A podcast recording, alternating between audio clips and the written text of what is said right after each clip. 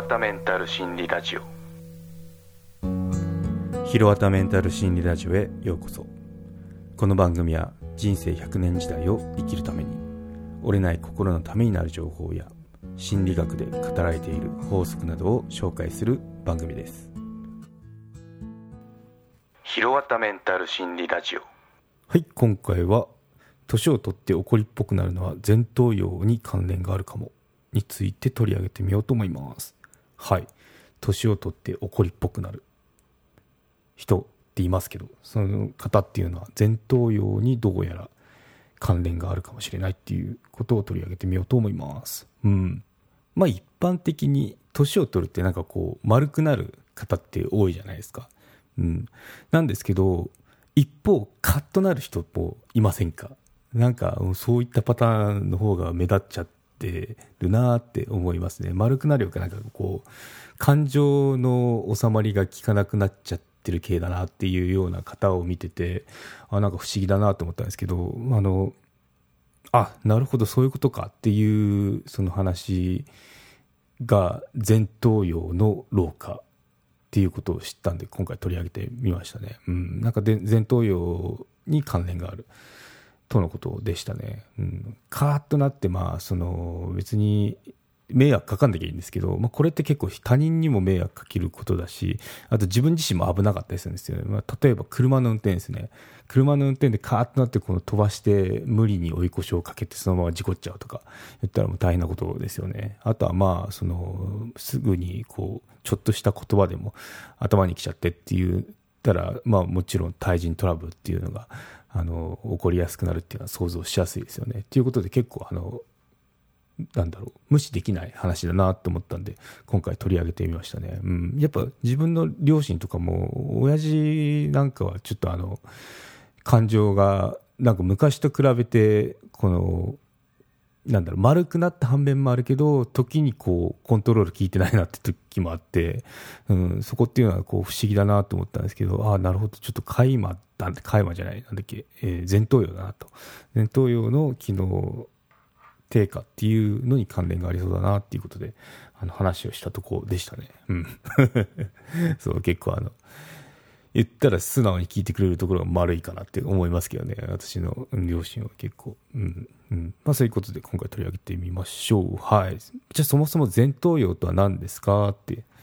いうとこなんですけど、まあ高校生か中学生、まあそのくらいに生物か保健体育で一回みんなやってると思うんですよね。脳のそのこの前のところは前頭葉でとかあとこう芯のところは海馬がってとかいう話を思い出していただけるといいんですけど、まあ、前頭葉ですね。前頭葉って感情や意欲とか創造性を司る部分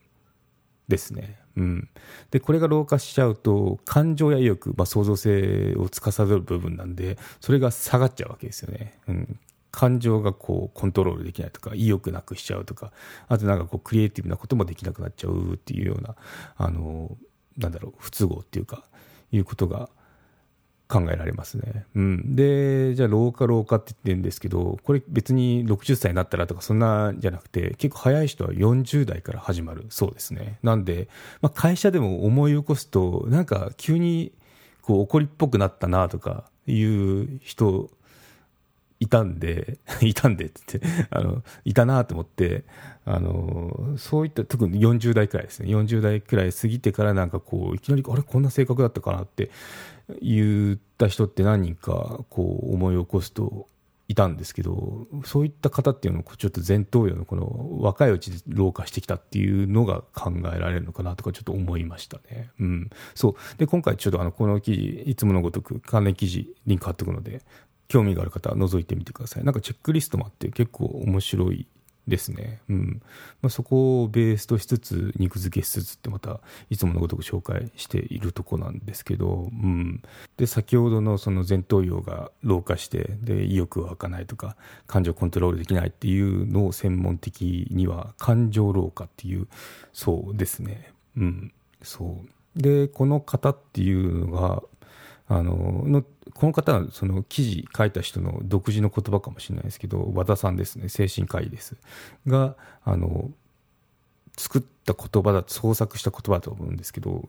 春期ってあるじゃないですか。それに対して子供から大人への移行である思春期に対して大人から老人への準備期間に当たるのが思春期ってこの読むんですかね。思春期の春が秋になってるやつですね。思春期っていう言葉を言ってますねうんなんでそうですねあそんな話そんななんだろうワードもあるんだっていう風なことで覚えておくといいかもしれないですね。うん、どうやら創作ワードみたいですね。調べてみても特に専門用語っていうのでは出てこなくて、岩崎と、岩崎宏美さんの曲であるみたいですね。そんな感じなんで、はい、うん。ということで、まあ、ここでのちょっとポイント、一回おさらいしておくと、まあ、感情のコントロールできない人っていうのいますよね。特にあのお年を召された方、うん、で中にはその40代からっていう人もっていうのは前頭葉に原因あるかもねっていう話ですね、うん、じゃあどうするのっていうのがやっぱ気になるところでじゃあどうしましょうってとこで、まあ、こう老化をさせないっていうことがまず考えられますよねじゃあその老化をさせないためにこの和田さんが提唱しているのが5つあるんですよねはい。ということで、1つ目いきましょう。うん。1つ目、自分が楽しいを優先して考えてみるってことを言ってますね。うん。やっぱこう、気遣いとか気配りとか、あの、やってると疲れますよね。なんで、自分が楽しいことを優先して、まあ、自己中心的ですよね。うん。そう。っていうのを、やっぱこう、考えてみるっていうのは、こうメンタル的にも優しそうですよね。うん。はい。で、2つ目ですね。2つ目は最初から答えを求めすぎないってことですね。うん、これどういうことかっていうと、まあ、これもともと記事が女性向けに書かれた記事で、で、和田さん曰く、まあ、女性は男性よりも保守的な傾向が強いですよねっていうことなんで、失敗しない範囲のことだけを考えてしまいがちという視線なんで、まあ、その、そうするとなかなか行動っていうのができなくなってしまいますよね。なんで、まあ、時にはその、答え、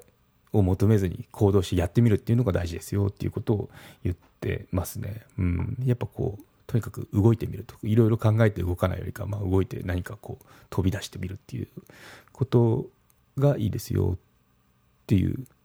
話ですね。はい、はい、3つ目初めての食材や旅行先にトライするってことですね。やっぱマンネリダメですよって話ですね。うん、これはいいですよね。やっぱこう結構あの人間保守的なんで先ほど女性はって言ったんですけど、まあ、その男性もそうだと思うんですけどそのやっぱこう新しいことにチャレンジするっていうのはなかなか怖いもんだしあのやりづらいと思うんですよね。なんででもそれっていうのは脳の萎縮っていうのを促進しちゃうんで、まあ、その新しい刺激っていうのは必要ですよって話ですね。はい。4つ目いきましょう。はい。投資などに挑戦、リスクを負ってみるってことですね。うん、これちょっとええそうなんだとか思ったんですけど、うん、投資などリスクを負ってみるって、うん、結構すごい、なんだろう、処方箋だなって思ったんですけど、うん、まあこれど、その心はっていうと、あのー、予想がつかないですよね。投資も、その、なんでその予想をつかないようなことに挑戦して、ハラハラドキドキするっていうのが、その感情老化、防止につながりますよって話ですね。そう言われると、ああ、なるほどって思いましたね、私も。はい。で、最後、5つ目ですね。恋愛こそ感情の若さを保つ特効薬っていうことで、うん、これはなんかもう言わずもがなって感じですけどね。うん。まあこれ別にリアルなその異性を好きになったり、まあ今は異性だけでもないかもしれないですけど、まあその人を好きになったりとかいうのだけではなく、その、なんだババーチャルって言ったらそのファンに怒られるかもしれないですけど、アイドルを好きになるとかあるじゃないですか。ああいうのもいいらしいですね。うん、とにかくそういったこの、ドキドキときめく感情っていうのは大事ですよってことで、うん、まあそうだろうなっていうのは、これはちょっと納得って感じですね。はい。ということですね。やっぱ、うん、その、感情コントロール、なんかカーってなったり怒りっぽくなったりとか、あ、のアラフォー世代なんですけど、私。やっぱこう、そういう人出てきてるような、とか、自分も大丈夫かなって思う時あるんですよね。うん。なんで、まあ、こう、若さを、脳の若さを保つっていうのは大事なんだなっていうのを思いましたね。うん。そう。はい。ということで、まとめに行きましょう。はい。感情が収まらない時は前頭葉の萎縮が考えられるかもしれませんよっていう話でしたね。はい。前頭葉は感情を司る部分です。前頭葉を老化させないために気楽に生活に変化をつけて時には予測できないことにチャレンジそして恋愛は大事ですよっていうことを取り上げてみました。はいということで今回は以上となります。よろしければ高評価コメントをいただけると励みになります。番組の登録はまだの方はご登録もどうぞよろしくお願いいたします。メルマガも始めましたので、ご登録のほどどうぞよろしくお願いいたします。エピソードの概要、エピソードや語りきれなかった裏話など話してますので、概要欄のリンクもしくはひろわた .com を訪れてバナーをクリック、またはメニューのメルマガをクリックして登録してください。はい、ということで今回は以上となります。ではまた。有料チャンネルのご案内をいたします。有料版チャンネル「ひろわたメンタル心理ラジオプレミアム」を Apple Podcast で配信中。有料会員はエピソード全編を聞くことができます。また有料会員のみのエピソードも用意しております。ご登録して応援いただけると励みになりますのでどうぞよろしくお願いいたします。